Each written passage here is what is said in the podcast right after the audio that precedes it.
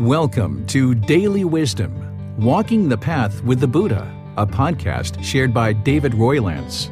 This podcast is dedicated to guiding you to completely eliminate the discontent mind and the suffering it causes by attaining enlightenment. Learn and practice the teachings of Gautama Buddha that will guide you to fully attain a peaceful, calm, serene, and content mind with joy. To support this podcast, visit patreon.com forward slash support Buddha or visit buddhadailywisdom.com where you will discover a full range of courses, retreats, and online learning resources to assist you on the path to enlightenment. Now, here's our teacher to share more.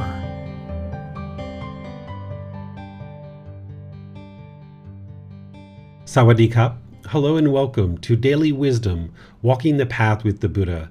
Today is our group learning program where we study the words of the Buddha in this book series titled The Words of the Buddha The Path to Enlightenment Revealing the Hidden. We study volume one in this Sunday program, and we go chapter by chapter each week, helping you to understand the teachings of the Buddha on the path to enlightenment so that you can move the mind closer and closer to this peaceful, calm, serene, and content mind with joy. I'd like to welcome all of you, whether you're tuning in for the first time or you've been tuning in regularly, because today's topic is so important for you to understand and practice as part of your journey to enlightenment. We're discussing chapter 15, which is titled True Love Love Without Attachment. This is where you're going to understand how what you've been potentially practicing in your relationships with others have led to all the struggles and difficulties that you've been experiencing. Because craving, desire, attachment, the cause of discontentedness, oftentimes masquerades in our relationships as love. We think that what we're practicing is love, but what we're actually practicing is craving, desire, attachment. I'm sure there's love in there, but because it's polluted with this craving, desire, attachment, we oftentimes have struggles and difficulties in our relationships, and we keep experiencing these over and over and over and over again, and we lack the ability to have fulfilling and sustaining relationships where we can be peaceful and harmonious with all all beings around us. So, the love that we're going to be talking about today, when you understand it, you'll be able to practice this with everyone life partners, children, neighbors, friends, coworkers, family members, everybody and anybody, even somebody you don't even know on the street. You can actually love them when you understand what true love is. So, I'd like to welcome you all and just start with our class of reminding you of the second and the third noble truth. In order to understand the topic that I'm going to be sharing with you today, it's important to understand the Four Noble Truths as a whole, but specifically the second and the third noble truths, I need to remind you about these since we covered these way back at the beginning of the program. It's important that we discuss these and that you remember them as we move into talking about true love. Because as you heard, the craving, desire, attachment oftentimes masquerades as love, and we think that what we're practicing is actually love, when in reality it's craving, desire, attachment. So let me be sure that you understand craving, desire, attachment really well before we start talking about true love.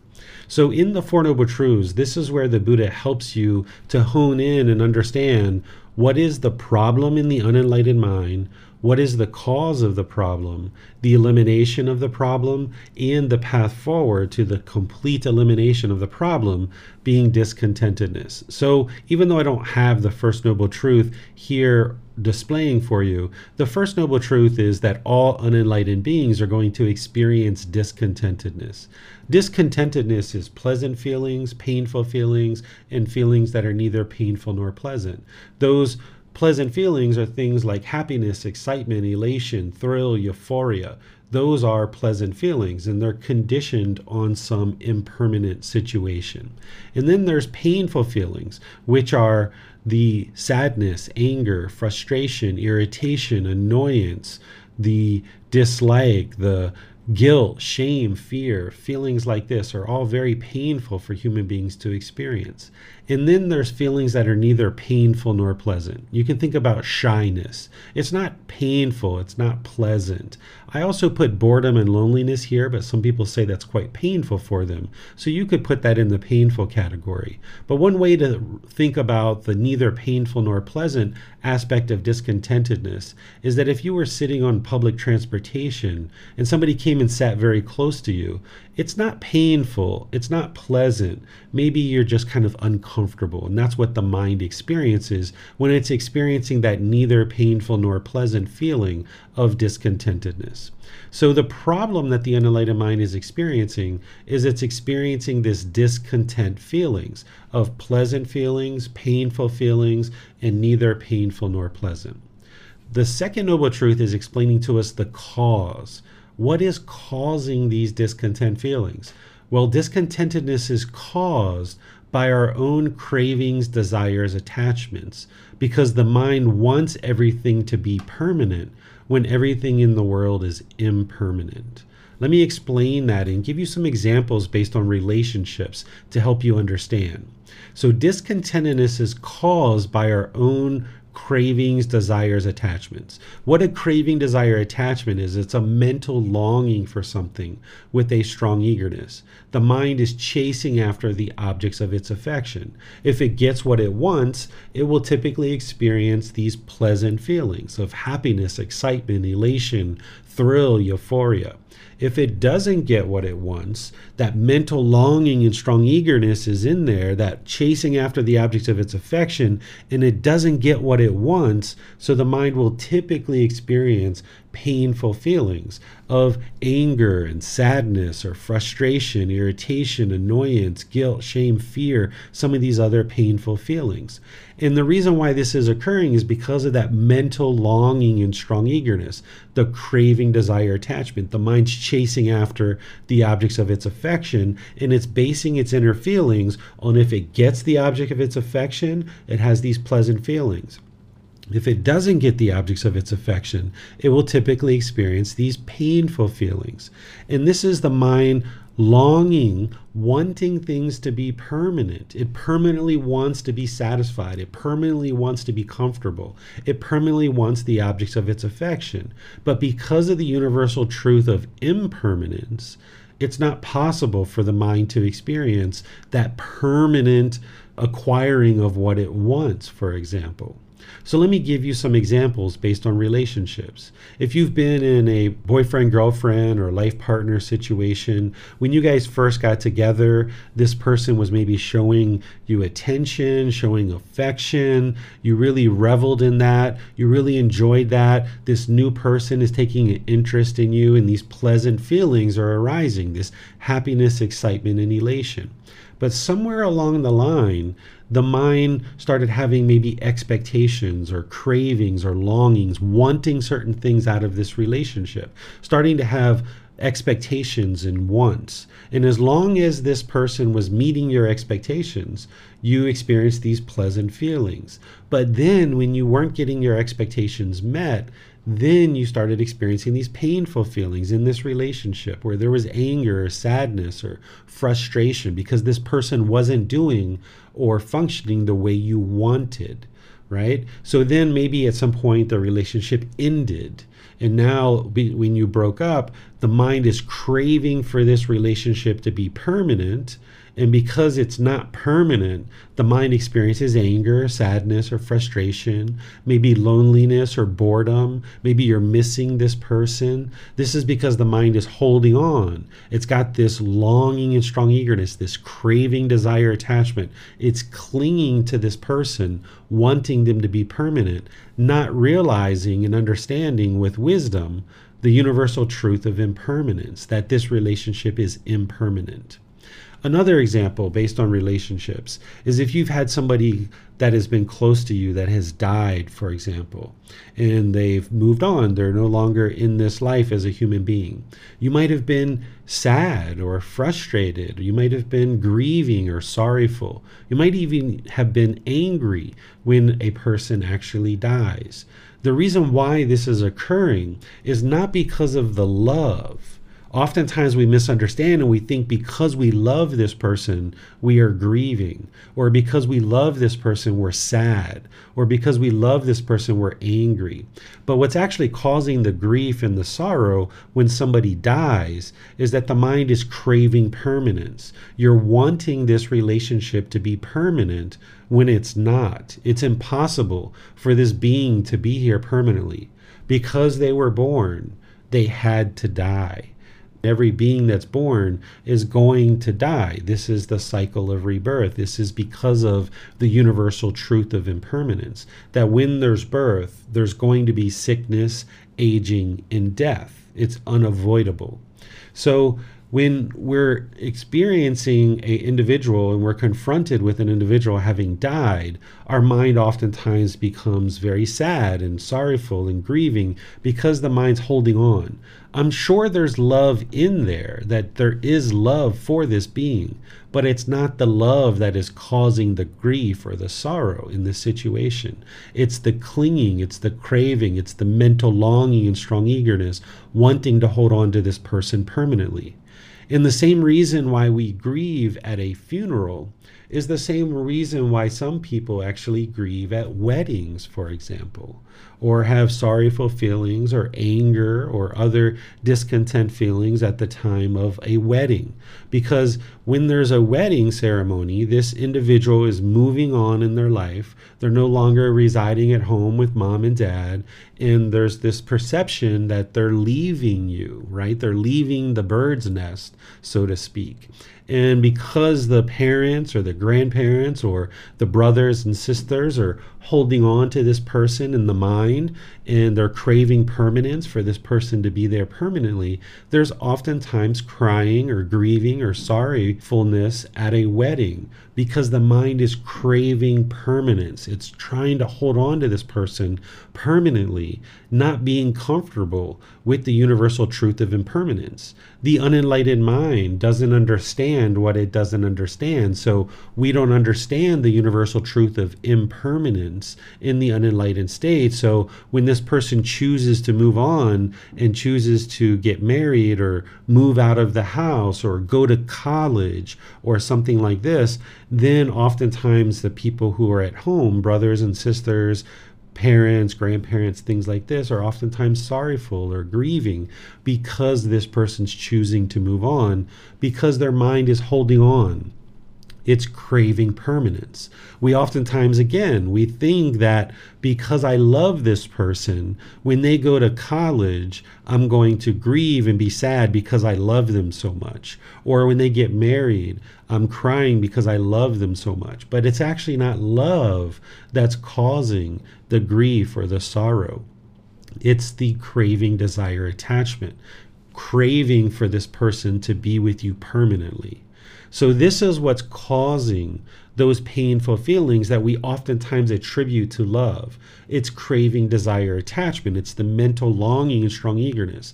And one of the things that I'm going to be talking with you about today is when we get rid of this craving, desire, attachment, and we can see and understand what craving, desire, attachment is versus what true love is, then you can practice true love and experience this blossoming in your relationships. You can have much more fulfilling relationships, both personally and professionally, because you can practice true love rather than practicing this craving, desire, attachment that is masquerading as love. Because in the second noble truth, we understand the cause of the problem is craving, desire, attachment.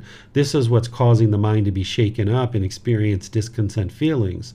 It's the third noble truth that explains to us how to eliminate this discontentedness.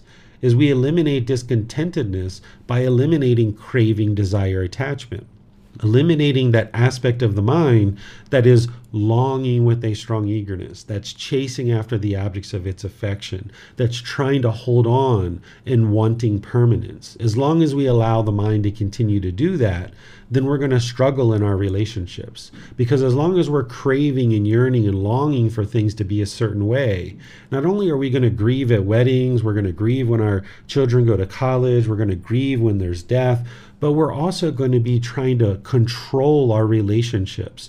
We're going to be trying to control our life partner, our boyfriend, our girlfriend, our children, our other people around us. We're going to try to get them to do things our way.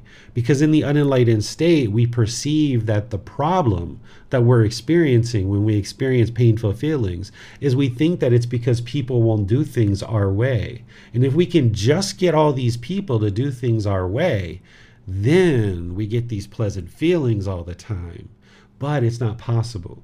This is the mind stuck in a loop. It's stuck in a cycle. It's continuing to chase after these pleasant feelings, thinking that if I can get my children to do things my way, if I can get my partner to do things my way, if I can get my neighbors and other people around me to do things my way, then because they're doing things my way, I'll experience these pleasant feelings.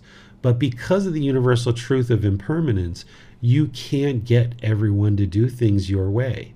There's 7.5 billion people in the world, and it's not possible for you to get everyone to do things your way. So you're going to continue to struggle with this craving, desire, attachment, longing, and yearning, wanting things to be done your way. And when they're not done your way, the mind's going to experience anger and sadness and frustration. So when we get this misunderstanding of attachment being love, this love, which we think is love, but is really truly craving, desire, attachment, when we get that out of the way and we start to understand what true love is, then we can actually have fulfilling relationships. So I'm going to move on and start helping you understand what true love is so that you can see the difference between what craving, desire, attachment is causing these painful feelings and other discontent feelings, versus how when we practice true love, we can have more fulfilling and more rewarding relationships. What true love is, is it's having care for another person, not wanting anything specific from the relationship other than to see that person be well and peaceful. Love isn't trying to control our parents or control our partners or children and forcing them to do things our way and us making decisions for other people. That's not what true love is. Part of what true love is is understanding that each person is their own individual being and they need to be able to make their own decisions. And by making their own decisions, they feel more fulfilled in their own life. Whereas if we're putting pressure on people to make decisions in the way that we want them to make decisions, this just causes separation. It causes tension in our relationships and then ultimately separation. So we actually end up sabotaging our relationships when we don't understand true love, when we keep practicing this craving, desire, attachment, trying to force our opinions and views and trying to control people around us, we're actually sabotaging our relationship and we crush it. Because a relationship with true love is formed and conducted with no other intentions other than an interest to see this person succeed in life in whichever way they choose to progress to walk forward. Essentially, what we're doing is we're loving people as they are, not trying to change them, not trying to force them to change, not trying to convince them to change, just allowing them to be as they are. Perhaps maybe with this true love, we might offer suggestions or encouragement or advice if this person's interested, but we're not forcing it and pushing it and trying to control and put pressure on this person to do things our way. As long as there's craving, desire, attachment there, then the mind's going to tend to do those things. It's going to tend to put pressure and try to control and try to force people to do things our way rather than offer a suggestion or advice or guidance in any particular situation. So when we can let go and realize that everybody's their own being, everybody needs to make their own decisions and feel comfortable with those decisions, then people can feel more at peace and more at ease when they're around us because we're not trying to force or control other people of what to do. And this can allow us to have more harmony in our relationships because if somebody is functioning in one way, we can love them. We can have a genuine interest in seeing them be well. If they're functioning in another way, we can have a genuine interest in seeing them be well and have this interest in seeing them be peaceful. But when we agree with certain things that they do, and in those situations we love them, but when we disagree with other things that they do, and now we try to control them because we disagree with what they're doing, now we're putting pressure and tension into the relationship. And this causes difficulties. And we end up sabotaging our relationships without even realizing it. We think that by controlling this person or putting pressure on this person or trying to get them to do things our way, we think that that is actually helping them. When in reality, we're just pushing our way, thinking that we're right and they're wrong and they should be doing things our way. So it requires the mind to let go. And this is what breathing mindfulness meditation and generosity is helping you to do is train the mind to let go. But of course, it takes time to gradually train the mind to get to that point where it's capable of doing that. So let me pause here and see what questions you guys have about craving, desire, attachment, about the cause of discontentedness, and what I've shared so far about true love. And as you guys ask questions, you can actually share things that are happening in your relationships, no matter what relationship it is. And we can talk about how to apply true love and how to practice true love. Because it's one thing to understand true love intellectually, but then you need to be able to practice it and apply it to your life. So as you have questions, if you have examples of difficulties or struggles that you're having in your relationships, I can help you with that and help you see how to apply true love. So, the way that you ask a question is you put that into Facebook, YouTube, or Zoom. Our moderators will see that and be sure your question gets asked.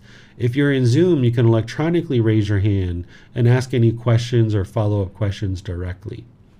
Um, yes, it appears we have questions on um, Zoom, sir. Uh, one has been answered while you were teaching. I, Iona asks, when an individual is upset and is grieving because of someone's death, they are upset because of their attachment. They won't get to see that person again, etc.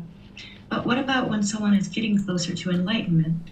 Can they still feel the sad feelings coming on, or does the mind rationalize death differently? If someone's close to enlightenment, they can still experience various discontent feelings. They'll be muted, they won't be as strong, but they'll still experience them.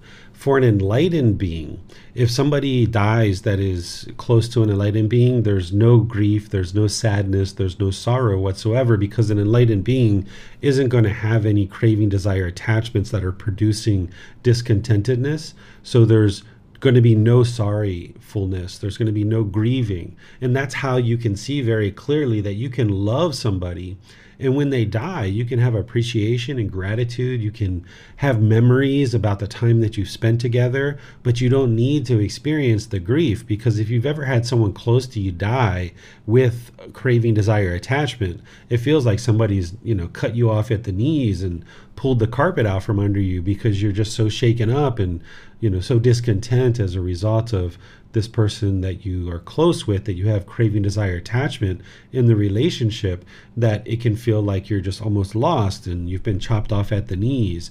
But an enlightened being doesn't have attachment. They have deep relationships, they have very fulfilling relationships, they have lots of love and care and compassion and kindness and closeness in their relationships, but they're just not going to experience the sorrowfulness and the grief because they understand that death is part of life, that because there's birth, there's going to be death. And they understand the universal truth of impermanence very deeply, and it's been soaked into the mind on so many different topics that there's nothing that's going to shake up an enlightened mind, including a death of a parent or a partner or even their child, if they got to a point where they were enlightened and they had children, even if their child died, they wouldn't grieve in that situation because they don't have attachment. They just understand that it's part of life, that this is what occurs. So the enlightened mind is going to not be discontent despite all the things that are going on because everything that's going on around us it's just impermanence essentially there's all these impermanent things that are occurring the reason why the mind has painful feelings is because it's holding on it doesn't like impermanence. It doesn't want impermanence. It doesn't understand impermanence. But an enlightened mind has been so well trained with the universal truth of impermanence that anything that's happening, they just see that it's impermanence, that this isn't necessarily bad or wrong or, you know, I don't need to sit here and grieve about this situation that somebody has died because as soon as somebody's born, we already know that they're going to die. And as long as we don't allow the mind to hold on and expect them to be permanent, then the mind is protected and it won't experience discontentedness. But in that situation where you understand that this person is impermanent, you can still love and you can have care and you can have compassion and you can help this being and you can do things with this individual and have great enjoyment in your relationship. In fact, you're going to have more enjoyment in a relationship where you're not attached to somebody. Because if there's attachment, that means that at different times in your relationship, that you and or them have been discontent. There might be anger, there might be frustration, there might be hostility, there might be irritation or annoyance in the relationship because you and or them are attached to each other. But when you eliminate that attachment and you're in a relationship with somebody and neither one of you are attached to each other, you can actually have very harmonious relationships where you can have love for each other, but there's no discontentedness in the relationship whatsoever. You never argue. You're never upset with each other. You're never frustrated with each other. You're never even irritated or annoyed with each other. That's how deeply trained you can get to the point where your relationships are now completely at ease, completely peaceful, and completely harmonious while people are alive. And then when they die, you just understand that that's part of life and that's just the universal truth of impermanence. Yes, sir. Uh, this is a question from Kyla. When you are enlightened, is the feeling of shock eliminated as well? Recently, a friend passed away, and my initial response was shock and not believing it because we had just gone out and seen them. But after that, I reminded myself of impermanence and stopped feeling, stopped most of the painful feelings.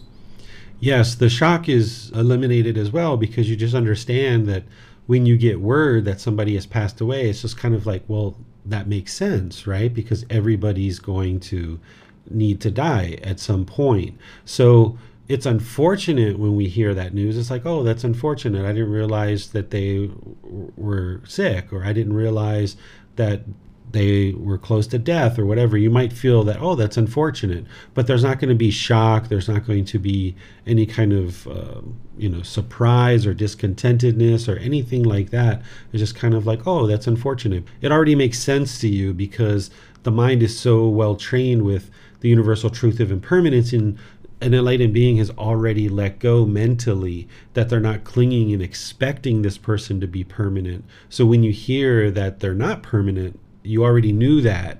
So there's no surprise, there's no grief or strong emotions as a result of that. Thank you, sir. Doesn't look like there's any more questions. Okay. So let's talk about some different types of relationships and how you can practice true love.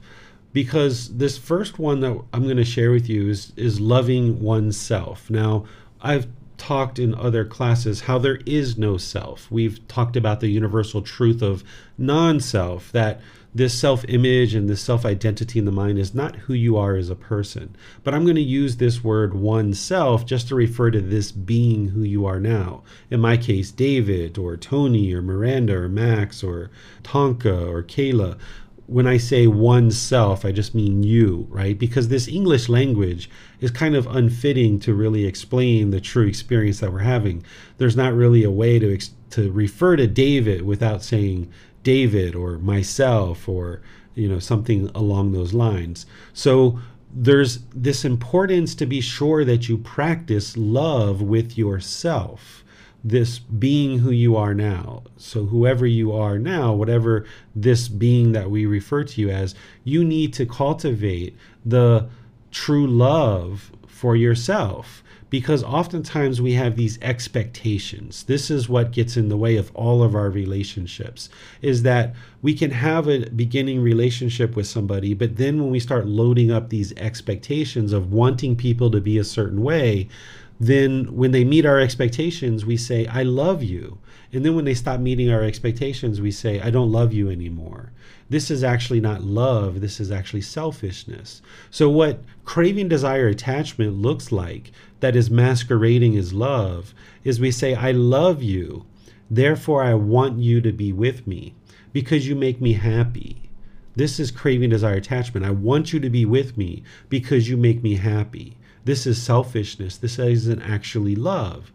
What true love is, is I love you, therefore I would like to see you be well. And whatever you would like to do to be well, I support you, I encourage you, I just love you as you are. Essentially, what true love is, is it's unconditional love. There's no condition that's causing you to fall in love with this person. So, because your love is unconditional, you don't fall in love with them and you don't fall out of love with them. Over here, this craving, desire, attachment that's masquerading as love, you can actually fall in love with people, or that's at least what we say. But what we're really doing is we're falling into craving. We're falling into clinging with people. But we say we fall in love with you. But what we've really done is it's like, okay, well, you've met my expectations. And now that you've met my expectations, I will say that I love you. And then we go through our relationship, our expectations grow, they don't meet our expectations anymore. And we say, I don't love you anymore. This isn't actually love. This is selfishness. This is craving, desire, attachment. This is sabotaging our relationships because when we put expectations on others to be a certain way, it's impossible for them to permanently meet our expectations of being a certain way. So, over here with true love, with all relationships, including ourselves, we can love unconditionally.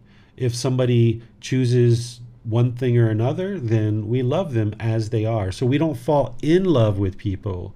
So therefore we can't fall out of love with people. So if you understand what love is, is it's just this interest in seeing all beings be well and be peaceful.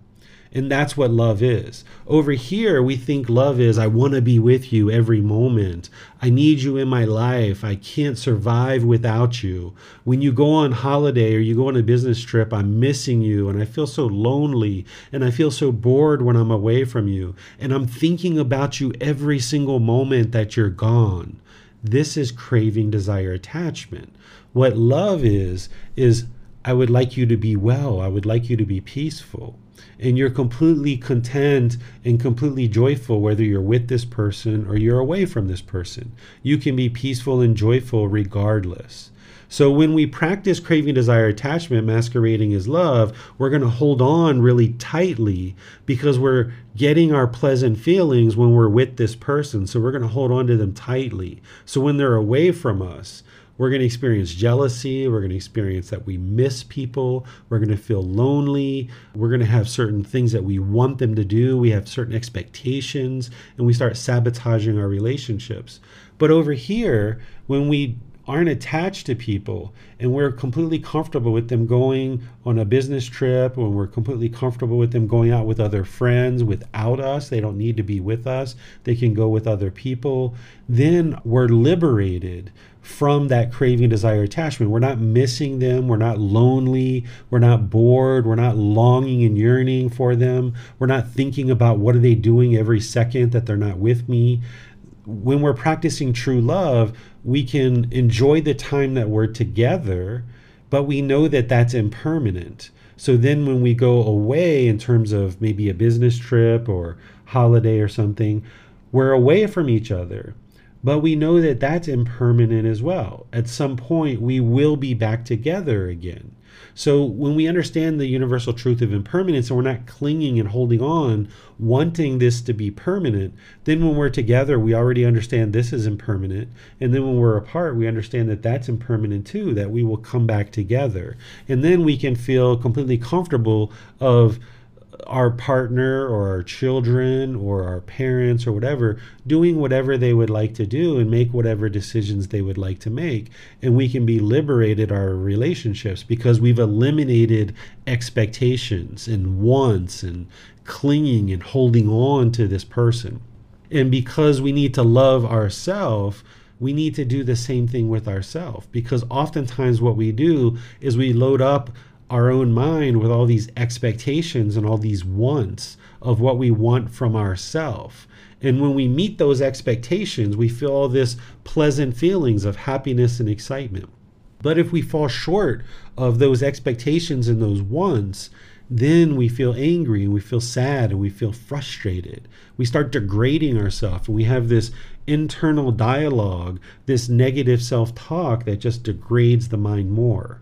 So it's these craving, desire, attachments, which also I define as wants and expectations. This mental longing and strong eagerness that is not only sabotaging our relationships with other people, but it's sabotaging our own relationship that we have internally with our own mind. Because when we load up ourselves with all these expectations, again, if we meet them, we get pleasant feelings. But the moment we don't get our to do list done, or we don't accomplish that thing that we were trying to accomplish, we start looking at ourselves as being bad or a horrible person. We start having this negative internal dialogue, which is really degrading because we're not practicing true love with ourself. So we need to practice true love with ourself where we have goals, we have objectives, we have interests, we have things that we try to accomplish in life, but we realize that we're not going to necessarily accomplish them exactly the way that we've planned out in our mind. Sometimes in certain cultures, we're taught to put together a three year plan, a five year plan, a 10 year plan, a 20 year plan how could we ever know what we're going to do 20 years from now? How could we ever know what we're going to do five years from now? How could we ever know what we're going to do tomorrow? Right? You might wake up tomorrow and the battery in your car is dead, the tires are flat, and you can't go to work where you thought you were going to go to work but because of impermanence, you can't even go to work tomorrow, right? So we don't even know necessarily with 100% certainty what we're going to do tomorrow, let alone three years, five years, or 20 years from now. So we have goals, we have objectives, we have interests, we have things that we're working towards. But when we put expectations on ourselves and it has to be happening exactly this way, then when those expectations aren't met, then we become discontent. So when we transform our relationships with other people and with ourselves, where instead of loading up with all these expectations, that we just understand we have certain goals and objectives that we're working towards, but there's going to be a whole lot of impermanence along the way that we don't even know that is going to occur right now. We know that there's going to be impermanence, but we don't know what that impermanence is going to be. So if we get locked into everything being a certain way in our relationships and with our own life, and we lock into these expectations and these wants, we're essentially sabotaging ourselves, sabotaging our relationships, and we're going to crush these relationships. Because we're going to be pushing and pushing and pushing and pushing for these wants and expectations to occur because we want them to occur exactly the way we have them planned out in our mind. And we're going to be trying to control our own behavior and conduct and trying to push and keep the nose to the grindstone, so to speak. And we're going to be pushing and trying to control and force the people around us to get the objects of our affection and get those things that we want and the things that we expect. So we've got to dial that back and learn how to function in the middle way where we're not craving and yearning and longing, wanting, expecting things to be a certain way, but we're also not indifferent and just kind of lackluster and doing nothing in the world and not really pursuing any kind of goals or objectives. So these goals that are objectives and interests are in the middle where we can now work towards things. We can have a goal that in a year from now or three years from now, we would like to do certain things and we would like to accomplish certain things, and then just gradually work towards that. But if six months from now, if a year from now, we're not at 100% of our goals and we're only 40 or 50 or 60% there, then we need to be comfortable with that. And we need to just understand that each day we're working towards our goals, we're working towards our objectives, but having those expectations and those wants are just going to sabotage what we're doing and we're just going to be pushing to try to get to this pre-prescribed time marker and we're not going to necessarily be making wise decisions along the way. We might get accomplished what we want to get accomplished, but then it falls apart like a house of cards because we were just pushing and pushing and pushing, trying to control everything around us. Whereas if we took our time and we just gradually worked towards the goal, making wise decisions without craving anger and ignorance, and we were functioning through generosity, loving kindness, and wisdom, now, even though we're 40 or 50% of our goal at our one year mark, for example. Now it's more sustainable, it's solid, it's got a solid foundation which we can keep building. So these expectations and wants, these cravings, make it look like we're actually having healthy relationships and we think that that's the love if we try to push other people to do things our way but it's actually just pushing people away from us because we're trying to force our way onto other people and not only do we do this with ourselves but we tend to do this with our parents and our caregivers we have certain expectations of our parents or our caregivers. We have certain wants, we have certain things that we desire from them, that we crave, that we long and we yearn for with our parents and our caregivers. And if they don't meet our expectations, we think that they're either not a good parent or we might think that they don't love us anymore. If they don't function the way that we want them to function, the way that we expect, we feel like because this craving, desire, attachments aren't getting fulfilled, we say they don't love us because they're not doing what we want. But in reality, we're just being selfish. We have these certain wants and expectations. And when this person fulfills those, we say, ah, we love them and they love us. But when they don't fulfill our wants and expectations, we say, oh, they don't love me anymore, or I don't love them anymore. And this sabotages our relationships with our parents and our caregivers. And what we need to understand is that our parents and caregivers are functioning with a certain amount of wisdom that they're able to function with, certain things that they've learned, certain things that they're offering to us as our parents or our caregivers, and we can learn from them and we can grow from them. But as soon as we have expectations or wants, wanting them to be a certain way, once again, we're sabotaging our relationships because they're not going to be able to meet our expectations because our expectations are in our own mind. And when we try to hold on to those expectations and then cast them onto somebody else and try to get somebody else to fulfill our expectations, this is just trying to control that other person, not allowing them to function as their own being and making their own decisions. So we can learn from our parents and caregivers. Our parents and caregivers are going to either going to either do things really really well and have great wisdom and really support us, encourage us and help us in our life, or they might do things that are completely unwholesome and problematic and difficult but we can learn from both of these situations. Of course, if our parents or caregivers have deep wisdom that they're able to help us and guide us and encourage us in our life, great. But even in situations where our parents are doing a lot of unwholesome things, we can actually learn from that. We can either choose to do those same unwholesome things, which would be unwise, or we can see that they're doing these unwholesome things and choose to do the opposite we can choose to not conform to what they're doing and make wiser choices for ourselves. So, our parents and caregivers are always teaching us through their actions. They're either teaching us wholesome things or they're teaching us unwholesome things. And then it's our choice of what we choose to do. Do we choose to do those wholesome things or do we choose to do those unwholesome things? We can learn from both of those situations. But there's situations where our parents and caregivers are in a situation where they are doing unwholesome things and they don't maybe have the wisdom that they need to guide us. But in that situation, it doesn't mean that they don't love us. It doesn't mean that we can't have care in our relationships. It just means that they're lacking the wisdom to understand how to maybe lead their own life. So therefore, they lack the wisdom of how to help us in our life. So it doesn't mean they don't love us. It just means that they're burdened with their own craving, anger, and ignorance and unknowing of true reality. And they're struggling and having difficulties in life too. So if you're struggling and having difficulties in life, and your parents are struggling and having difficulties in life, then this is where there can be a lot of problems in relationships. And now that you're learning these teachings, and you're starting to understand how to train your mind and conduct yourself in a better way of life, you might get to a point in your life where you might choose to maybe share some of these teachings with your parents if they're interested in learning.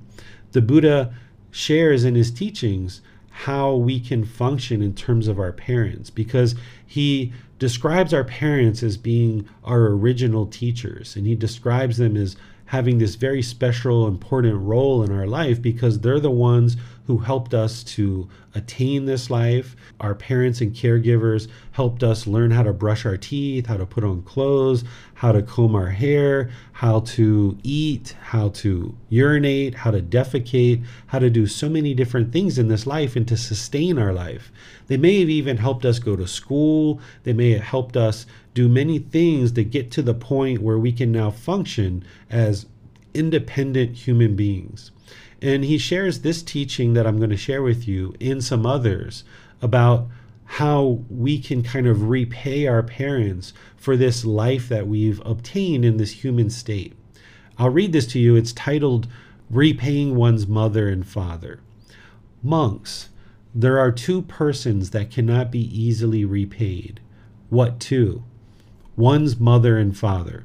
So I'm going to share this with you and break it down piece by piece even if one should carry one's mother on one shoulder and one's father on the other, and while doing so, should have a lifespan of 100 years, live for a 100 years, and if one should attend to them by anointing them with balms, by massaging them, bathing them, and rubbing their limbs, and they even void their urine and excrement there, one still would not have done enough for one's parents nor would one have repaid them. So, here what he's talking about is if you carry your mother on one shoulder and your father on another shoulder, and you live for a hundred years, and you massage them, and you bathe them, and you clean up their urine and their excrement, he's saying, even if you did this, you still haven't repaid your parents for this essentially this debt of gratitude of helping us sustain our life. Here's the next paragraph even if one were to establish one's parents as the supreme lords and rulers over this great earth, abounding in the seven treasures, one still would not have done enough for one's parents, nor would one have repaid them. So even if you establish them as the rulers of the entire earth, and you gave them this amazing amount of treasure, so essentially all these material possessions, the Buddha is saying you still haven't done enough for your parents by giving them all these material possessions. For what reason? Because parents are of great help to their children. They bring them up, feed them, and show them the world. So, this is your parents helping you to sustain your life. From when you were an infant all the way until you were an adult, there were parents and caregivers, maybe grandparents, aunts, and uncles, that helped you to get to the point where you could sustain yourself and you could be this independent being. So, in this situation, the Buddha is saying they helped us so much that even if we did all these wonderful things for them, we still haven't really done enough to pay them back. Not that you need to go out and do all those things, because that would be quite hard to carry your mother and father around on one shoulder. But here's what the Buddha says we should do when we see that our parents are lacking wisdom in other aspects of practice. He says, But monks, if when one's parents lack confidence, one encourages, settles, and establishes them in confidence.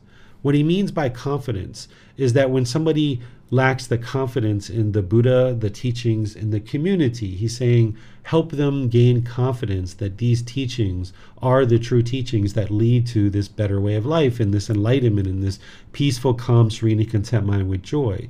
Well, of course, you're going to need to learn and practice and build your wisdom to get to a point where you understand and you have confidence yourself. Because if you have doubt about these teachings, you're not really in a place to help other people to build their confidence. So if you ever get to the point where you have confidence and you know with 100% certainty that these teachings are leading to an improved condition of mind, he's saying, okay, the way to repay your parents is to help them gain this confidence as well.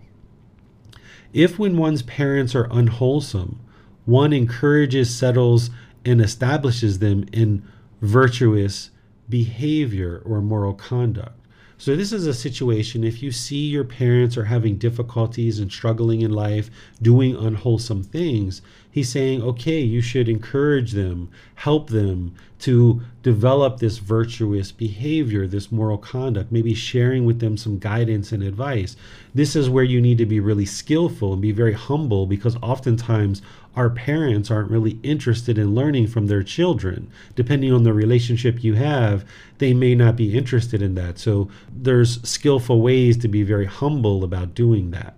The next one is if when one's parents are selfish, one encourages, settles, and establishes them in generosity. So, generosity is what helps eliminate craving, desire, attachment. So, if a parent is selfish and holding on to things really tightly, they're not going to be able to experience liberation.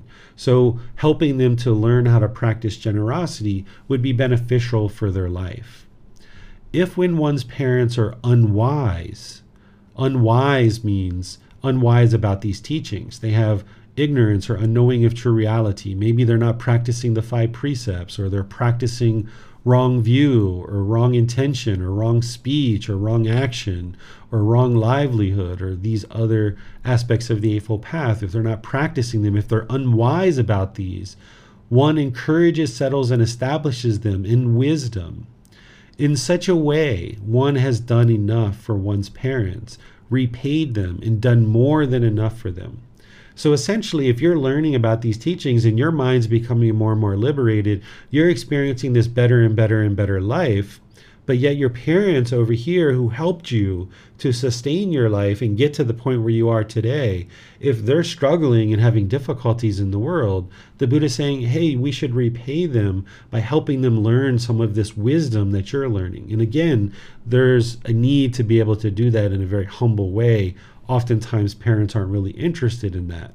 But you can actually share aspects of these teachings with your parents or other people around you if you choose without necessarily using the B word, so to speak. You can actually help them learn about things like moral conduct and generosity and wisdom without ever talking about Buddhism or the Buddha or anything like this. You can actually help them to learn, you know, grandma, those racist comments, you know, it's probably not a good idea for you to think that way because you have family members who are interracial. And if you continue to think that way, it's going to hinder you from having good relationships with your family members.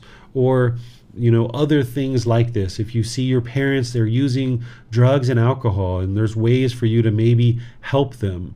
Of course any kind of help or guidance that you give them you're going to need to be able to do that without craving desire attachment.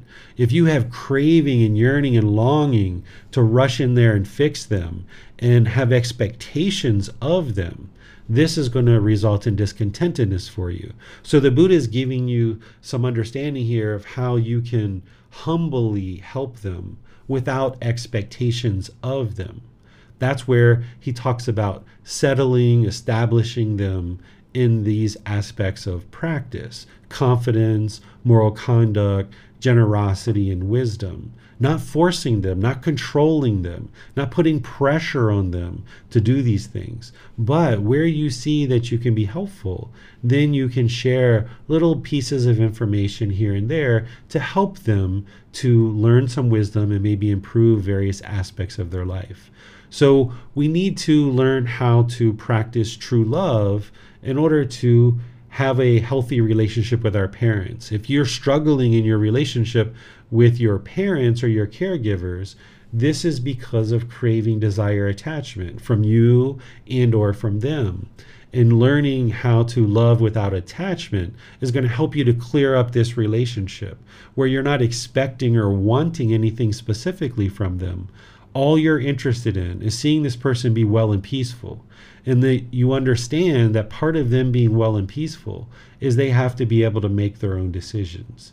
You can offer guidance, you can offer suggestions, you can offer advice, and if they're interested in hearing that, then you can share it with them. But if they're not interested in hearing it, then you know the Buddha is saying you've done enough. You've attempted, you've tried to establish them in confidence in moral conduct and generosity and wisdom. You've tried to do that, you've worked on that. They're choosing not to understand. So then you can rest assured and you can feel confident that you've done what you need to do to repay them. Because sometimes what we do in life is we try to go around and give our parents all these material possessions, thinking that that's what we need to do as children in our relationships with our parents. We put these expectations on ourselves to make money, buy our parents things, and this is our way of repaying our parents. But in reality, what the Buddha is saying is actually that's not the way to repay our parents. In fact, if we establish them as rulers over the entire earth and we gave them all this treasure, we haven't repaid them enough. So we don't need to walk down this path of craving, desire, attachment, loading ourselves up and burdening ourselves with the need to acquire all kinds of material possessions to give to our parents. Instead, what we can do is we can offer them wisdom and support and help along the path to enlightenment in ways that we might choose to be skillful about that. But all the while practicing true love, where we just have this interest in seeing them be well and be peaceful but understanding that them being well and them being peaceful comes down to their own decisions. That we can't make decisions that result in our parents being well and peaceful. That's not possible for us. We can share guidance with them, we can share wisdom, we can do things to help them, but ultimately they have to decide that they're going to walk towards being well and being peaceful. We can't control them or force them to do that. And then also other relationships that we have are things like life partners. If we have a life partner, then sometimes we sabotage those relationships and we really struggle as well because of the same thing we put expectations on our life partners to be a certain way. And once again, when they meet our expectations, we feel these pleasant feelings because we're getting our wants fulfilled. And then when they don't meet our expectations or they don't do what we want, then we get angry, and we get hostile, and we get aggressive with them like an animal, right? That animals function this way. That when you're a lion or a tiger or a bear and animals that around you are doing things that you want, then you're just kind of okay with that. But as soon as these other animals aren't doing what you want, then as a bear or a lion or a tiger, we get aggressive and hostile and we growl we try to fear them or pressure them into doing things our way. The unenlightened mind is functioning very much like an animal, which we're going to be discussing in chapter 20 when we get to that in the book. But as we function in these relationships with craving, desire, attachment, we're functioning very much like an animal that if we get what we want, okay, everything's pleasant.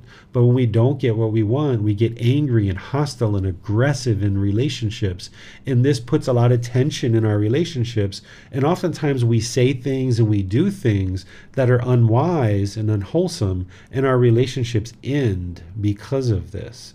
Whereas if we learn how to eliminate craving, desire, attachment in our relationships, and we can practice true love with ourselves, with our parents and caregivers, with our life partners, with our children, our neighbors, and everyone else around us, now we can reside in relationships harmoniously because we're not trying to force or control people to be a certain way. We're not putting our expectations on them, and we can allow people to make their own decisions and just have this interest in seeing them be well and be peaceful.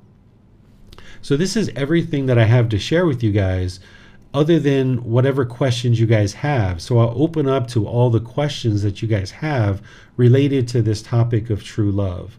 You can put those into Facebook, YouTube, or Zoom, or you can electronically raise your hand in Zoom, and I'd be pleased to answer any questions you guys might have. Miranda has a question for you, sir. Yes, sir. On Facebook, Intran asks, if you try to put your daughter into the shower to clean them up because you want to help them be clean and healthy, they don't want to take the shower and try to run away playing. Helping them is still true love. Yes, you can help them, but there's ways to help a child, right? We need to gradually guide them because they have craving, anger, and ignorance in their mind because they're so young they're maybe craving to play is what you're saying right? They're craving to play. They're not interested to go take a shower so they're longing and yearning trying to hold on to this playtime and they're not seeing the importance and the wisdom of taking a shower and why that's important. And they don't like impermanence right? Just like other unenlightened beings. So what you do understanding this about your children is that you can talk to them and gradually move them towards the shower. So let's just say your child's five or six years old and they're playing, and you know that in the next 10 or 15 minutes you'd like them to be in the shower, taking a shower. You can talk to them and say, Hey, I see you're playing. It's really important that you take a shower. You know that every night before you go to bed that you take a shower. So mom's going to give you 10 more minutes or dad's going to give you 10 more minutes and you continue to play, but then at the end of that 10 minutes, you're going to need to go take a shower, okay? And they're like, Yes, you agree, right? Yep, I agree. Okay, go ahead and enjoy your 10 minutes. So then they play and they play and they play, and then they come back at 10 minutes, say, Okay, our 10 minutes up, you're going to follow our agreement, right? It's time to go take a shower. And if they're like, Yeah, I'll go take a shower. Or if they're like, No, I'm not going to go take a shower, I want to keep playing sorry, you're not able to keep playing. You need to stop playing. There's going to be more playtime another day, but right now we need to go focus on getting a shower. And that's what we need to be doing right now. So you can talk to your child in these gentle ways and these loving and kind ways in order to help them to let go of this craving to play. And because the mind doesn't like impermanence, if you take these real abrupt changes where you're just abruptly switching them from one activity to another, their mind doesn't tend to like that. So you'd like to kind of gradually move them in an opposite direction. So by giving them a heads up of this change that is about to come, when it's time for you to move them to the shower and ask them to go take a shower, they're going to be more likely to be willing to do this because their mind has already had 10 minutes or 15 minutes to be aware that this impermanence is coming. So the more that you understand about how the unenlightened mind functions and you're training your mind through these teachings, you'll actually be able to guide your children in a much better way and you'll be able to see better results and you won't get the resistance of your child not wanting to take a shower, for example. But yes, helping your child take a, a shower, you shouldn't at five years old or eight years old, it's not just like, oh, you do whatever you want, it doesn't matter, right? Children are a bit different with children being under you know 12 under 14 16 things like this the buddha talks about our role as parents is to restrain our child from evil. He talks about other things too but one of the things that he shares is restraining our children from evil and that's one of our roles as a parent so, in order to restrain our child from evil, when we see that they're making an unwise decision, like not brushing their teeth or not taking a shower, we need to kindly, politely, respectfully move them towards this better way of brushing their teeth and taking a shower and finding ways to do that. If we're harsh and we're aggressive with them, that's just going to come back to us in unwholesome ways. If we choose to be harsh and aggressive with our children, they're going to be harsh and aggressive with us too, because we're teaching them through our actions of how to interact with us. Sometimes we think as parents, I told you to do this, now do it, right? And we just want them to jump and immediately do what we say. But that's not how the unenlightened mind works because it's holding on to this other activity. So by giving them that little transitionary period and talking to them in kind ways, they slowly start to learn that it's wise for them to do things the way that you're asking them, in the way that you're guiding them, in the way that you're teaching them. So, this no expectations that I'm talking about, so far I've been talking about with yourself, with your parents and caregivers, and with life partners. With children, you still shouldn't have an expectation that they're going to take a shower because an expectation or a want is a mental longing and a strong eagerness. This is that longing and yearning of wanting them to take a shower. If you have that in the mind, it's going to produce unskillful conduct when they're like, nope, I'm not taking a shower, right? So, what you do is instead of having a want or an expectation, this mental longing and strong eagerness, is you have this goal, you have this objective that I need this child to take a shower today and I would like them to do that sometime between 8 p.m. and 8:30 or between 8 p.m. and 9 or whatever it is and you find skillful ways to help them to make that decision more and more on their own where us as parents we don't necessarily have to influence it as much.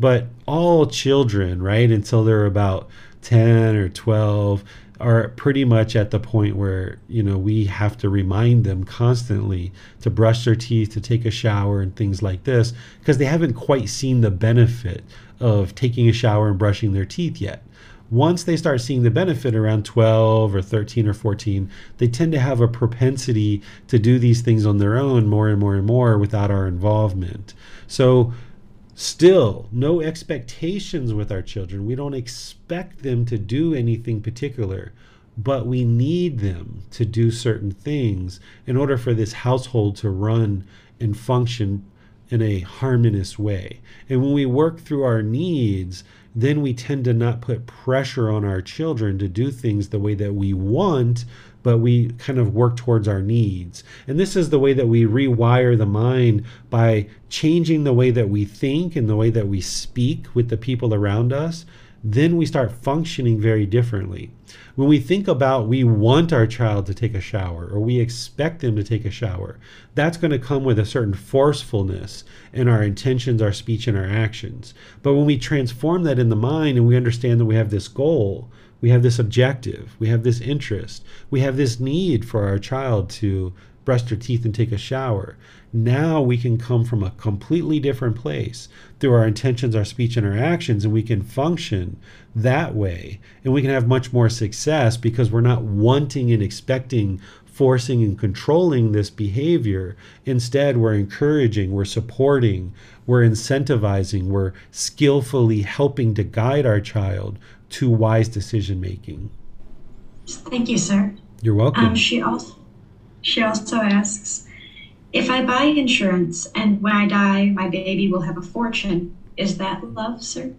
Just the fact of setting up something that they can have money wise when you die, this doesn't necessarily mean it's love or or it's not love, right? Because there's some people who aren't able to do that and they still love their child.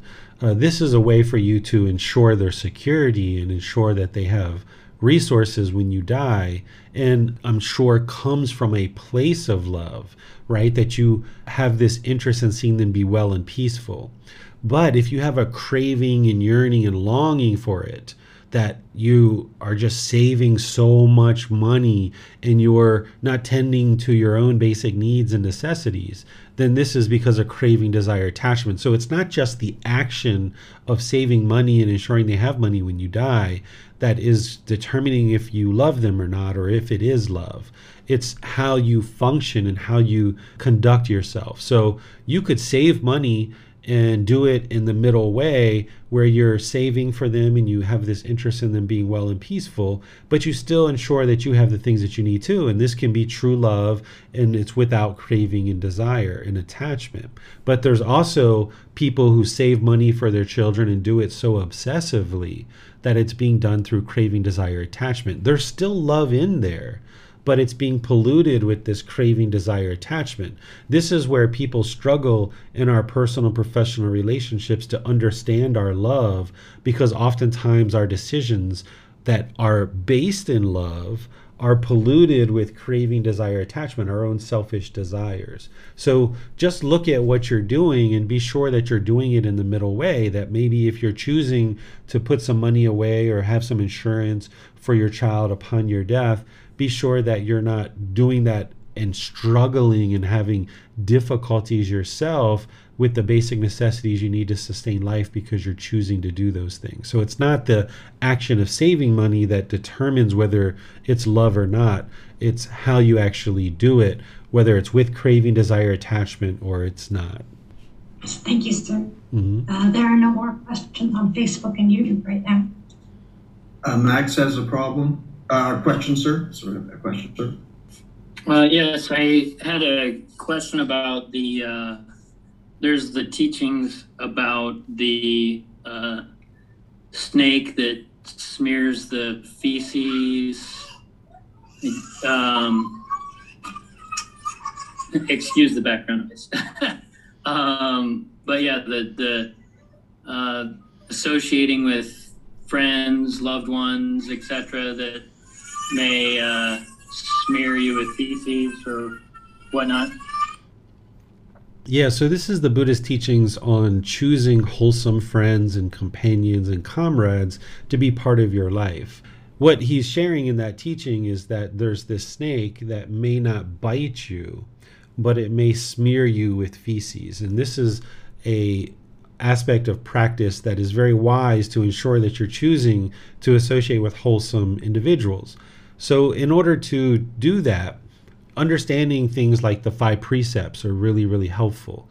Because if you have friends that are not practicing the five precepts, for example, then their decisions to kill or steal or have sexual misconduct or lie or take substances that cause heedlessness, that's their decisions. But your decision to associate with them now is going to affect you. And this is how the snake can smear you with feces. And in order to choose people to associate with, you shouldn't be doing that in a judgmental way where you're looking down on people or you're looking up to people, but instead you're just making wise decisions, which is called discernment. Judgment is putting yourself above or below people and trying to determine what is wholesome and unwholesome for others, and essentially judging whether they're wholesome or unwholesome.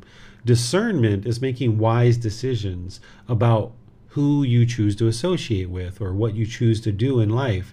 This is just wise decision making. So we can make wise decisions of who to associate with and who not to based on something like the five precepts without actually judging somebody. Because in a situation where someone smears you with feces of what the Buddha is describing, an example I can give you with this is let's just say you have a certain friend from childhood, maybe now you're 30 or 40 years old, and you've always known that this friend is a drug dealer, for example, and they sell cocaine and heroin and crystal meth. But because you guys were friends as children, you've just been clinging and holding on to this relationship, and you've just spent time with them because they've always been a friend of yours, and you haven't let go yet, even though they're into these unwholesome things of selling drugs. Well, let's just say you're driving down the road and a police pulls you over for speeding, when you're not looking, the friend drops some cocaine or crystal meth under your chair. If the police find that and it's under your chair, who's going to jail? You're going to jail, right? You didn't do the choosing of having these drugs under your seat, but you chose to associate with somebody who is into unwholesome things. And this is what the Buddha is explaining about how the snake can smear you with feces. So, in this situation, your choice to associate with unwholesome people is going to affect you. So, you can practice true love and choose to not be involved with somebody like that, not because you're judging them, but just because you know it's unwise. And there's other situations like this, whereas if you see somebody constantly lying, then you know that it would be unwise for you to associate with people who are constantly lying because they're not trustworthy, they're not dependable. You can't rely on them in certain situations, not because we expect or want anything specific from them, but any kind of healthy relationship is going to need politeness, kindness, friendliness, and respect. And if somebody's choosing to constantly lie to you, then that politeness, kindness, friendliness, and respect isn't there. And by you choosing to associate with people who are constantly lying, for example, then you're going to incur the harm because of your choice to associate with somebody like that. So, this is where you need to have love for yourself and realize that choosing to be around certain people if they're into unwholesome things, it's going to affect you. So the Buddha talks at multiple points in his teachings that it would be wise to choose to associate with wholesome individuals and having wholesome people in your life. And this is going to help you to move closer to enlightenment because if you're associating with a lot of unwholesomeness, then your mind's going to have a tendency to do those things. Where if you associate with people that are into wholesome things, then your mind's going to tend to move in that direction towards enlightenment. Thank you, sir, for that in depth uh, teaching. You're welcome. Miranda has a question, sir. Thank you, Tony. I have a few questions, actually. Um, The first being we shouldn't have expectations in a relationship, in any relationship, but specifically a relationship with a life partner or potential life partner.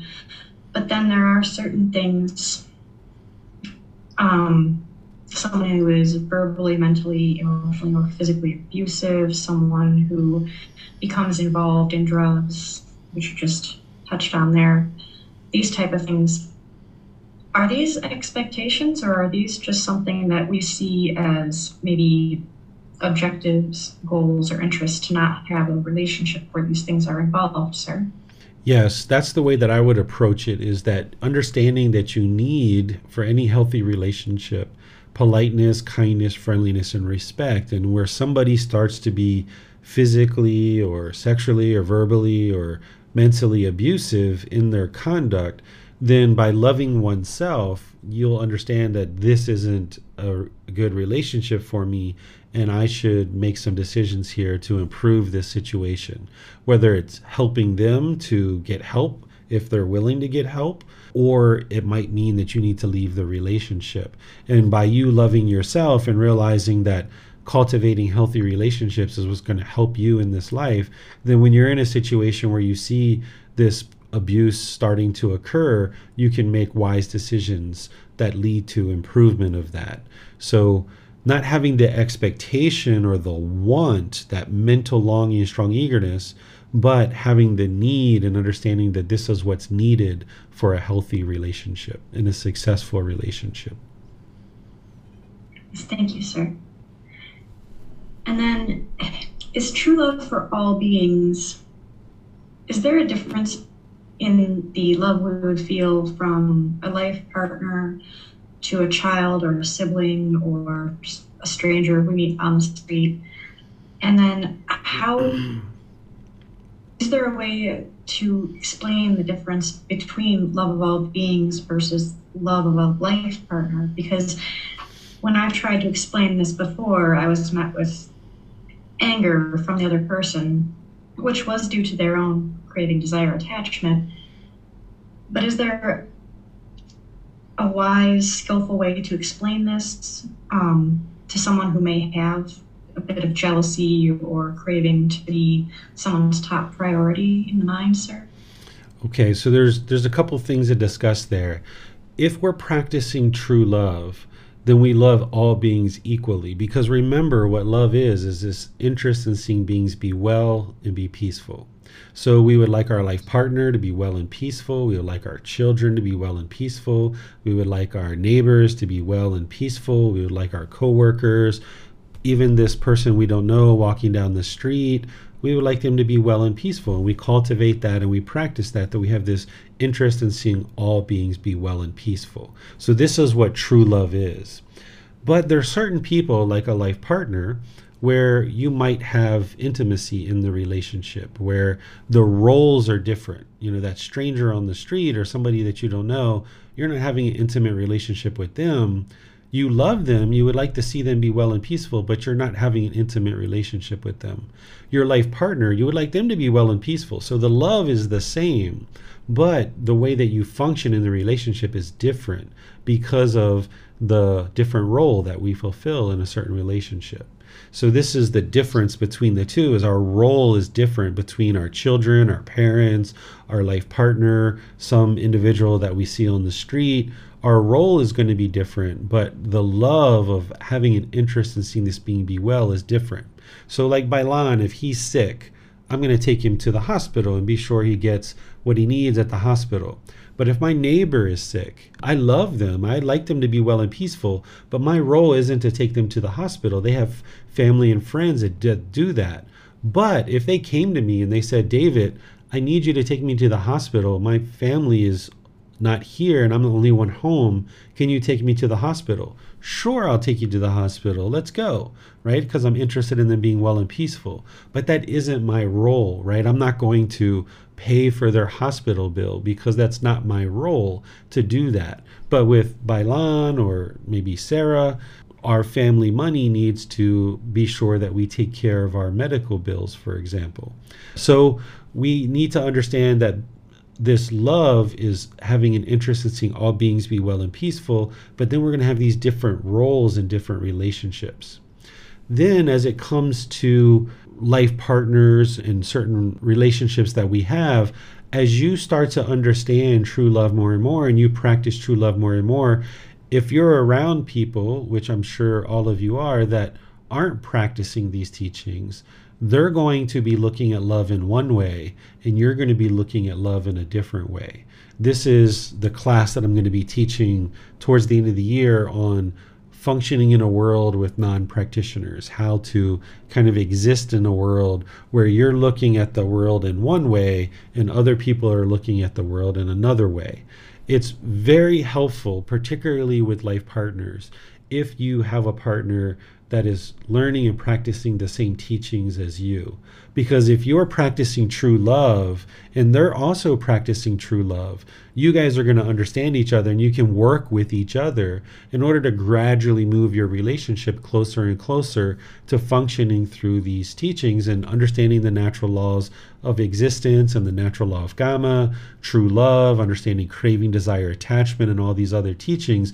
You guys will be able to find harmony in a much easier way than if one person was practicing these teachings and one person isn't.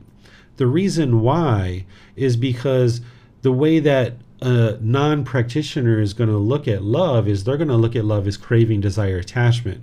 They're going to be longing, yearning, and holding on to you.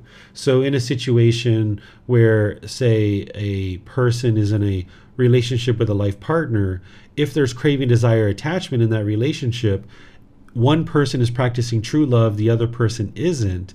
Now, when you come home and the person says, Hey, did you miss me? And you're like, No, I didn't miss you at all. They're like, What? You didn't miss me? No, I didn't miss you at all. They're going to think of that as you don't love them because you didn't miss them, because they don't understand true love.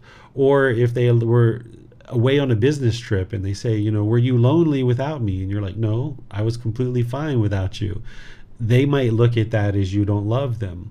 Or if you're interested in going off with another man or another female and having lunch together or having dinner together, they might have that jealousy because they're trying to hold on to you and they are not comfortable with you going out to lunch or going out to dinner with somebody that is maybe in their mind a competition for them and they're lacking trust. And because of their craving desire attachment and holding on to you they're feeling like you might leave them and this presents a problem for them of you going out and having food with somebody else. But if both people are practicing true love they should be just as comfortable with you going out with your mother for lunch or dinner as they would with anybody else because they're secure in their relationship with you. They know that they're making wholesome decisions, that you love them and they love you. You're practicing true love. You're not trying to control each other. You're not going to be having extramarital affairs or relationships outside of your relationship in terms of intimacy. And if both partners are practicing these teachings uh, similarly, then they would be very comfortable with you going out with anybody and anybody because they're secure in the way that they're functioning as a human being in your relationship. But if they're insecure and they know that they're making a lot of unwise decisions in the relationship, then when you choose to do other things that they don't agree with, they're going to be jealous and they're going to have resentment and it's going to be a struggle in the relationship. So, having a life partner that's practicing these similar teachings is very helpful to the relationship because you're both coming from a similar thought process of not having craving, desire, attachment, and that is not love but instead practicing true love and allowing each other to make your own decisions. And you'll practice generosity with each other, you'll practice loving kindness with each other, you'll practice wisdom with each other, and you'll be able to have a very loving and sustaining relationship without any discontentedness whatsoever.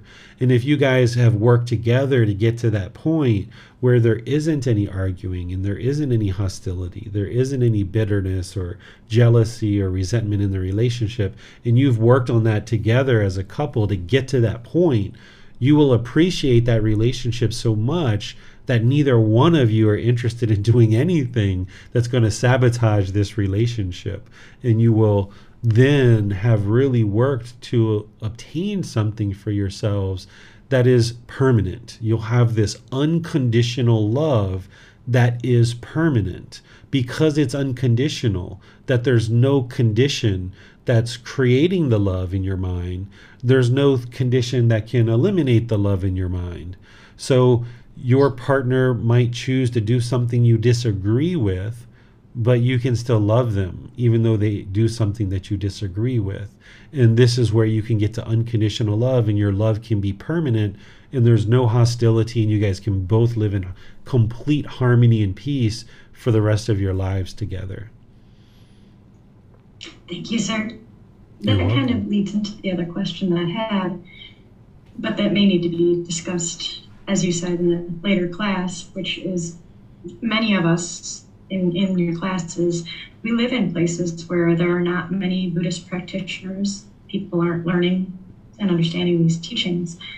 How would they go about finding a life partner in that situation, sir? Yeah, so what I would suggest is that you're going to understand these natural laws of existence through the Buddha's teachings. Other people might have learned some of these teachings through other traditions. So a person who's learning Buddhism and who's practicing Christianity can actually live and live a harmonious life together if they've learned some of the same things, depending on how deeply they've learned the true Christian teachings as Jesus Christ taught them, depending on the teachers that they learned them from and how they practice them. There can be these same teachings of like what we would call the five precepts, they show up in other traditions as well things like right view, where we accept responsibility for our own feelings and our own thoughts and our own decisions. That's where we understand it as we call it right view. Well, someone who's Christian or Muslim or Hindu can have what we might consider right view, where they understand that they're causing their own discontent feelings, they accept responsibility for their feelings, and so forth, but they just maybe didn't learn them through Buddhist teachings. So if you're in a beginning of a relationship or you're looking to have a relationship with somebody and they're blaming you for the feelings that they're having, that's like a big red flag that you're either going to have to help them learn that you're not causing their discontent feelings or you guys are going to really struggle in relationship because they're going to constantly be blaming you for their anger and their sadness and their frustration and you know you didn't cause it but yet they keep blaming you for it. So as you learn this path more and more, you can see certain qualities of mind that someone can be practicing these teachings without having ever learned the Buddhist teachings.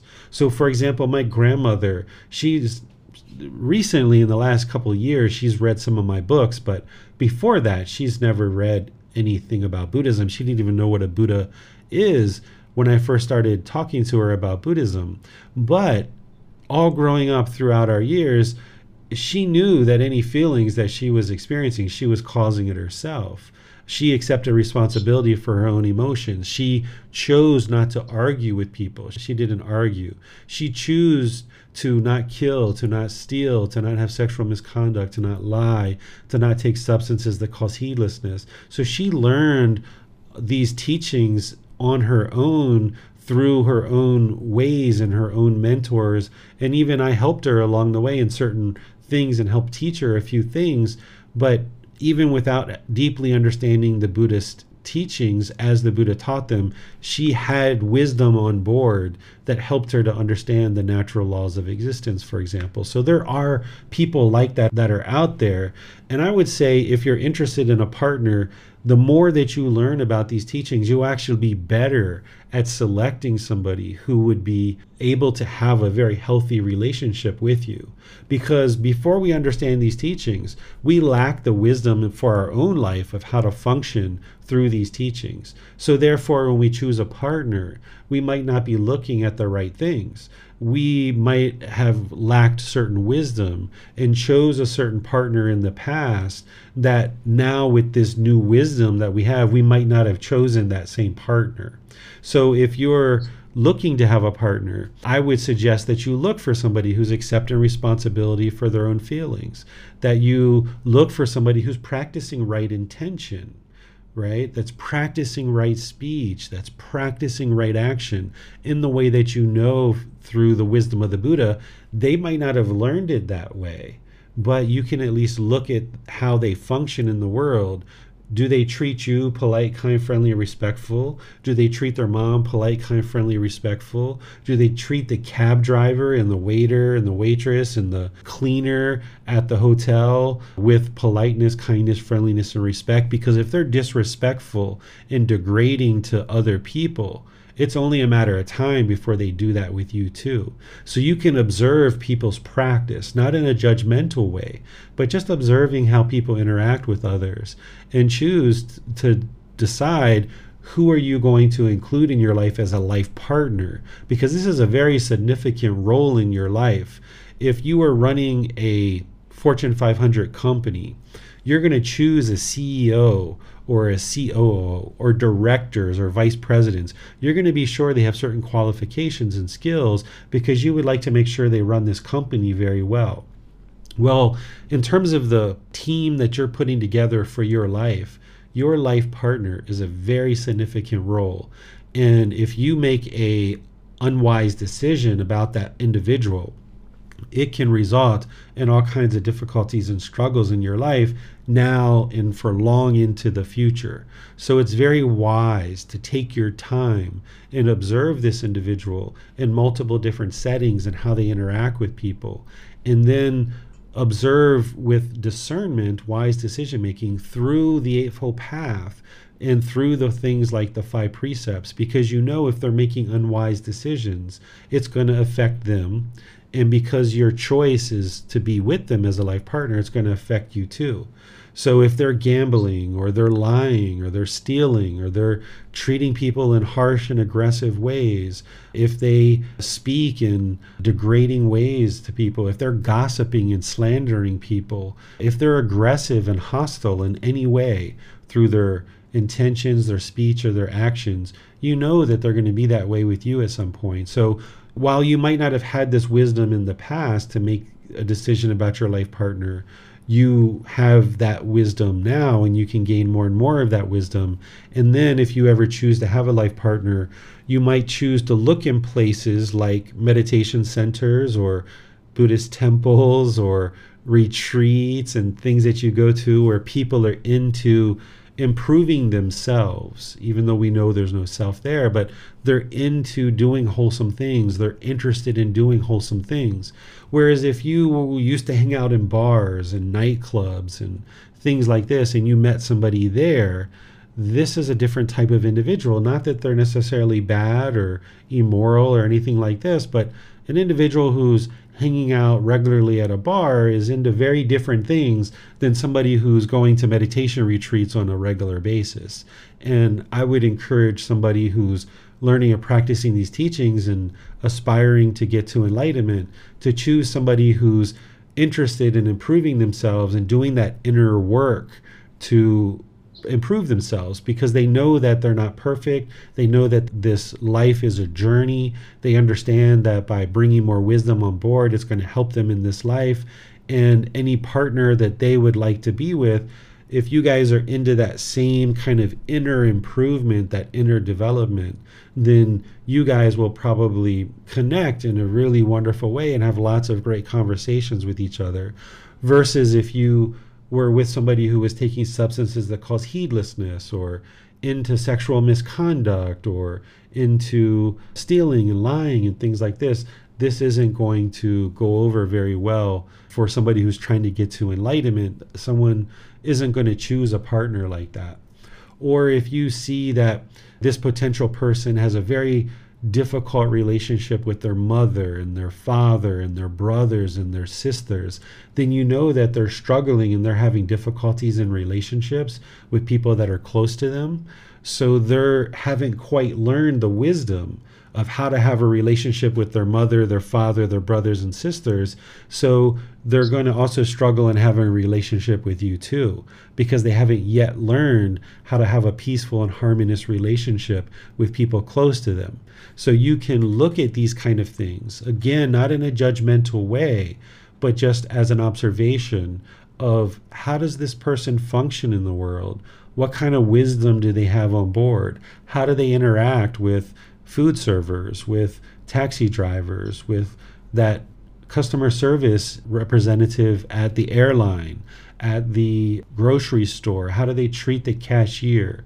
And when you observe how these things are happening, if you like what you're seeing over multiple experiences with them, then you can start building your confidence that this person tends to treat others in a very wholesome way and you can have confidence that they're going to treat you that way too so by taking your time not having craving to acquire a partner and knowing that it's a journey and you can just gradually be patient and take your time, then you can observe them in a lot of different settings and make wise choices about who you choose to involve in your life. Thank you, sir. You're welcome. Max has a question.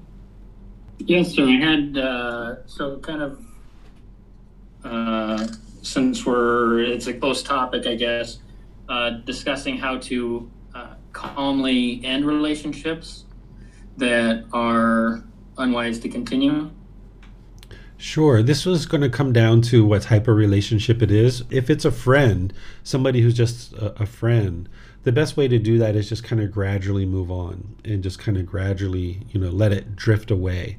We don't need to confront the person and say, I can no longer be your friend anymore because you yelled at me and you're harsh and you you lied to me three, five times. You know, this is just going to erupt into arguments and create conflict and all this kind of thing. It's better to just kind of gradually drift away. Whereas if they call you, you know, uh, every couple of days, maybe don't answer their phone calls a few times and then talk to them uh, later and then uh, you know, where you would maybe typically talk to them three or four times a week, maybe start making it twice a week or once a week and just kind of gradually move on. And that allows them to gradually move on rather than having conflict. In a situation where it's a boyfriend and girlfriend, where you are not cohabitating together, you can essentially do something similar where you can just kind of gradually drift away from each other.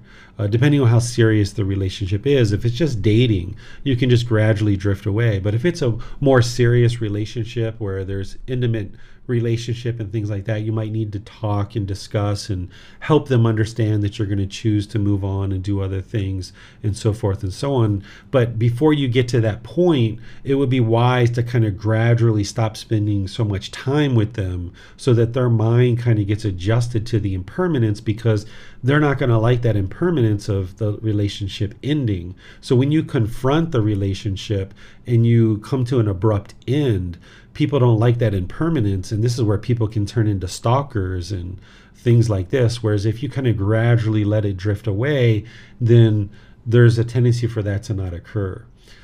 Where there's a husband or wife or you know some kind of more substantial relationship where you're living together and you're choosing that you need to maybe divorce or sever permanently the best thing to do in those situations is again to do that gradually and slowly of course attempt to resolve whatever difficulties that are in the relationship but ultimately if they're unresolvable then continuing to hold on in the relationship is only going to just cause discontentedness. Oftentimes, we hold on in marriages, for example, because we've been taught that there's only one marriage, and if you get a divorce, you're a bad person. But this isn't true right? In some communities, if you get a divorce, you know, in the old days, they would kind of shun you, so to speak. Where nowadays, people have uh, kind of understood that divorce is part of life, that even though I made a decision five years ago or 10 years ago, maybe it's turning out to not be the best decision today. And with this more wisdom that we have about these teachings, we might decide that it's wise for us to move on from this relationship. And you'd like to do that in as comfortable as a way as possible. So if you can gradually start spending time in other places, you know, you don't necessarily spend as much time with each other. And again, you've already tried to work this out and you realize that it's not going to work out. So you maybe start spending time away from each other, you start gradually creating a life outside of this relationship uh, with each other. And then ultimately, of course, with a more substantial relationship with a marriage, you're going to need to end the relationship. And if you can do that without lawyers and I'm going to get you and I'm going to win and all these kind of things. This is typically how some cultures do it is each side lawyers up, spends all this money, and then they fight and see who can win. Where if you can have a discussion with your partner and multiple discussions to realize that, okay, we made some decisions in the past, we've benefited and gained whatever wisdom we've had in this relationship. Just because we're choosing to end the relationship doesn't mean we're bad people. It just isn't working. And rather than you win and I lose, or I win and you lose, let's figure out a way that we can both win in this situation. Rather than lawyering up and spending all this money and fighting it out in court, where both people end up losing truly. Instead, let's kind of figure out a way that we can both win here and let's do this amicably. Let's be kind and gentle and, and loving about how we do this, especially if there's children involved, because the children are going to need both parents, and there's no reason to inject a lot of hatred and anger into this relationship. Even though it hasn't worked out, that doesn't mean we have to be hateful and vindictive with each other. I got a divorce. I still love my ex wife. Love meaning I am interested in her being well and peaceful.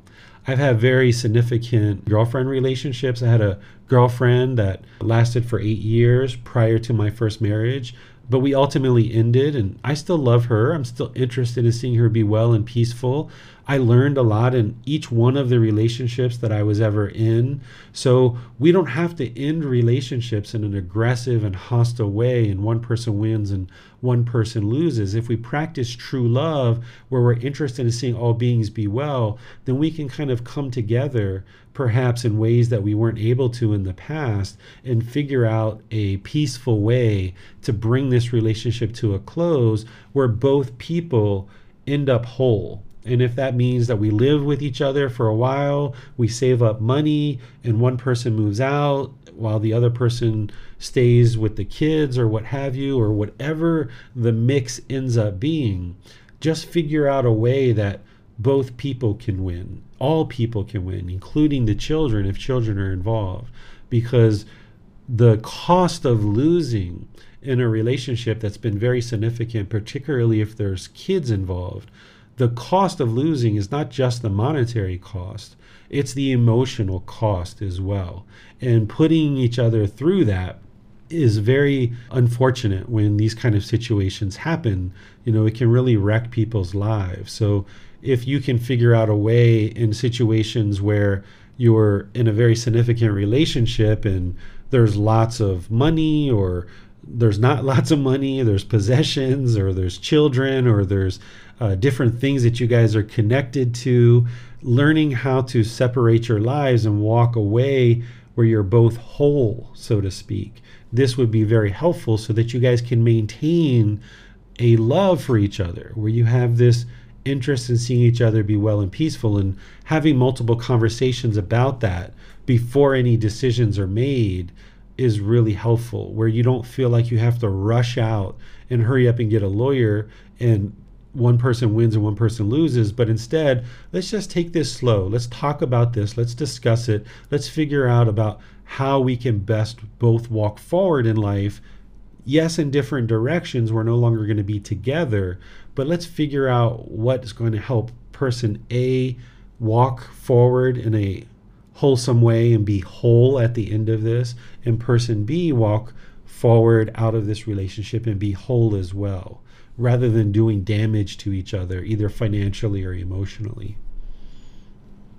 Thank you, sir. Thank you, Tony. You're welcome, Max.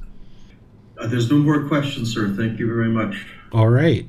Well, I'll just thank all of you guys for attending today's class and encourage you to look at this chapter, read this chapter, ask questions about this chapter, because there's a lot of details in the chapter that don't necessarily get brought into the class, and there's certain things in the class that I don't discuss in the chapter. There's also other classes that I taught on this topic. So if you find that you struggle in relationships, whether it's with your parents or your children, life partners, other relationships, you might be interested to look at other classes that I taught on this even before today I watched the class that I taught last time. It was in January. And that class was very different than the way that I'm teaching this class today. It's the same topic, but I'm teaching it in different ways. So if you find that you struggle with this practice of true love in relationships, I would encourage you this week to go back and look at some of the other classes. Even though there's this class, don't feel like this is it because learning about true love intellectually, it takes, you know, just about 30 minutes to an hour for me to explain to you what true love is. But the practice of true love is going to take you many months and maybe even years to really master in your relationships. And the more wisdom, the more learning you have done in order to understand what true love is, it will prepare you to practice it better and better. So I would encourage anybody who's having difficulties in relationships and practicing true love to go back and look at the class that I taught in January on this and maybe even the ones before that. But I feel the one that I taught in January was really quite thorough, and there was a lot of questions in that class that really brought out a lot of teachings that I think will really help you if you're interested in this topic and you're challenged in this topic. Because otherwise, if you don't get the wisdom of how to practice true love, you're just going to be in this cycle where you are making decisions about certain relationships that you're in. The relationship starts, it's going good for a while, and then you struggle, have difficulties, and the relationship ends. And what we tend to do is we tend to push people away, thinking that that's going to solve the problem when we experience these painful feelings, we oftentimes in the unenlightened state, we attribute those painful feelings to the other person, and we think that pushing them out of our life is going to solve the problem. But it really doesn't because you're still lacking the wisdom of how to practice true love. Because if you're experiencing any painful feelings, in any relationships that you're experiencing and having, then you haven't figured out how to have relationships without attachment. You haven't figured out how to love without attachment. So if your life partner in your relationship, if you get annoyed or you're frustrated or you argue, or if with your children, if you argue sometimes or you have frustration or annoyance in your relationships or with your parents or with other people in your life, that means you still have craving, desire, attachment in your relationships. You still haven't figured out how to love without attachment. And that's not because you're a bad person. It's not because you're a horrible person. It's just because right now that the mind lacks wisdom of what true love is and how to practice it on a regular, ongoing, consistent basis. So, the more wisdom that you get by reading and watching other classes that I've taught on this topic, by asking questions in the Facebook group, sending me a private message, asking questions in these online classes, and reaching out for personal guidance and discussing some of the challenges you're having in your individual relationships, then in that personal way, in that private discussion, I can help you apply these teachings more readily and help you see how to have love without attachment, even with ex partners, ex wives, ex husbands, ex boyfriends, or girlfriends. If you're still having a relationship because there's children involved, and you are having difficulties having relationship where there's peacefulness in the relationship i can help you on a one-on-one basis in private discussions. You can share with me what's happening in your relationships and i can share teachings with you that will help you to develop the ability to practice true love more and more where you just have an interest in seeing this person be well and you can eliminate any attachments that you have so that now you can have harmonious relationships it takes real work. This is one of the topics that household practitioners tend to really struggle with. There are some people in the world that will tell you that you can't be enlightened and love other people at the same time. This is actually false. It's not true.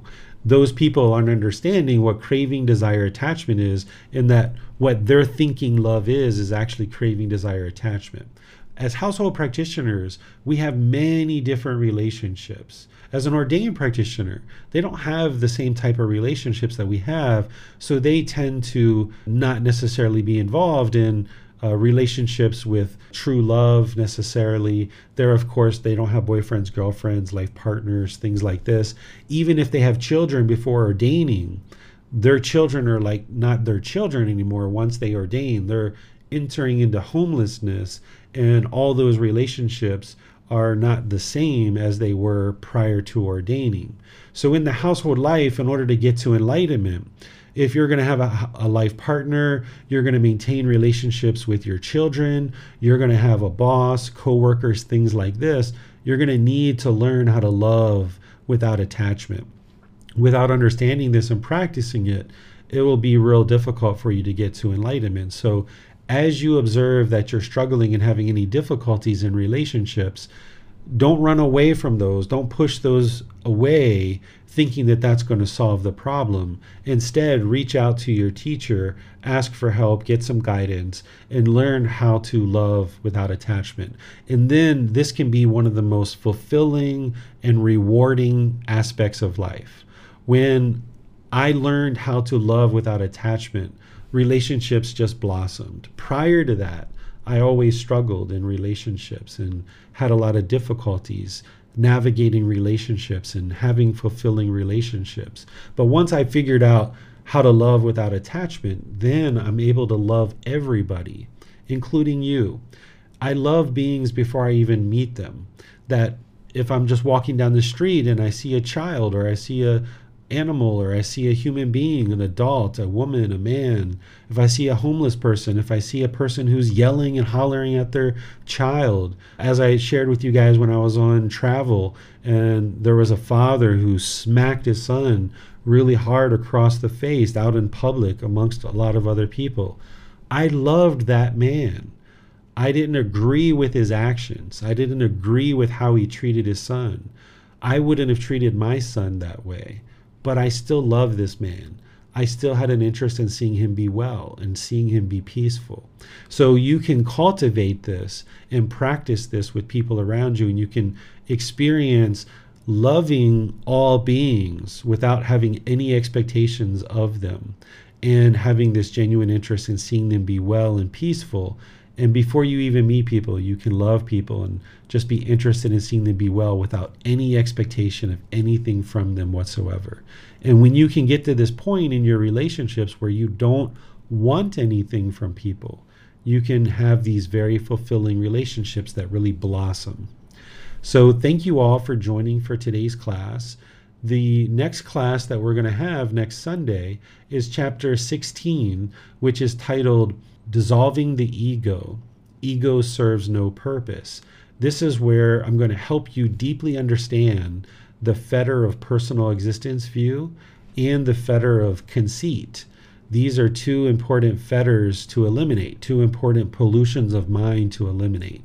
This is where you learn the universal truth of non self much more deeply. We're going to dive into that really, really deeply. And I'm going to help you understand how to dissolve the conceit and how to eliminate that arrogance and pride, the measuring and comparing, looking down on people or looking up to people. I'm going to help you learn how to get rid of that from the mind because as long as these fetters are in the mind, as long as this ego is in there, it's going to hinder you from having loving kind relationships where you have this genuine interest in seeing others be well.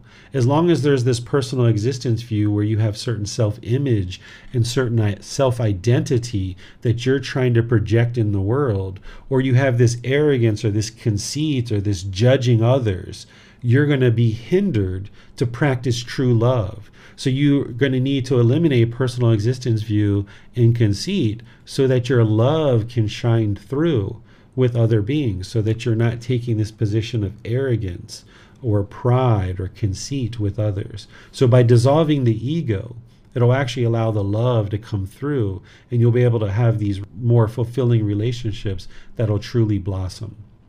And then this Wednesday, we're going to be doing breathing mindfulness meditation in class together.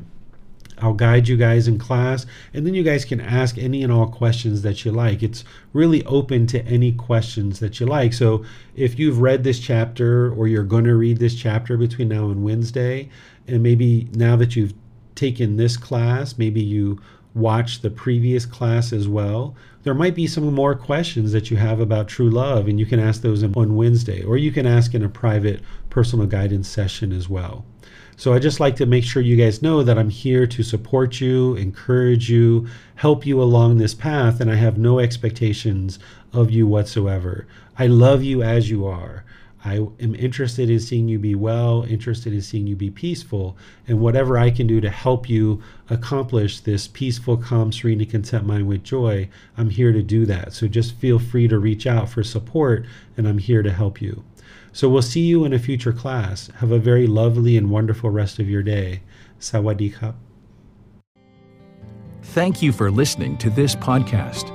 To provide support for this podcast, visit patreon.com forward slash support Buddha.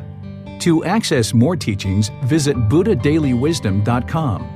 There, you will discover a full range of courses, retreats, and online resources to assist you on the path to enlightenment. Remember to establish a daily, consistent meditation practice, along with learning and practicing these teachings. A well developed meditation practice is the foundation in which to train the mind to attain enlightenment.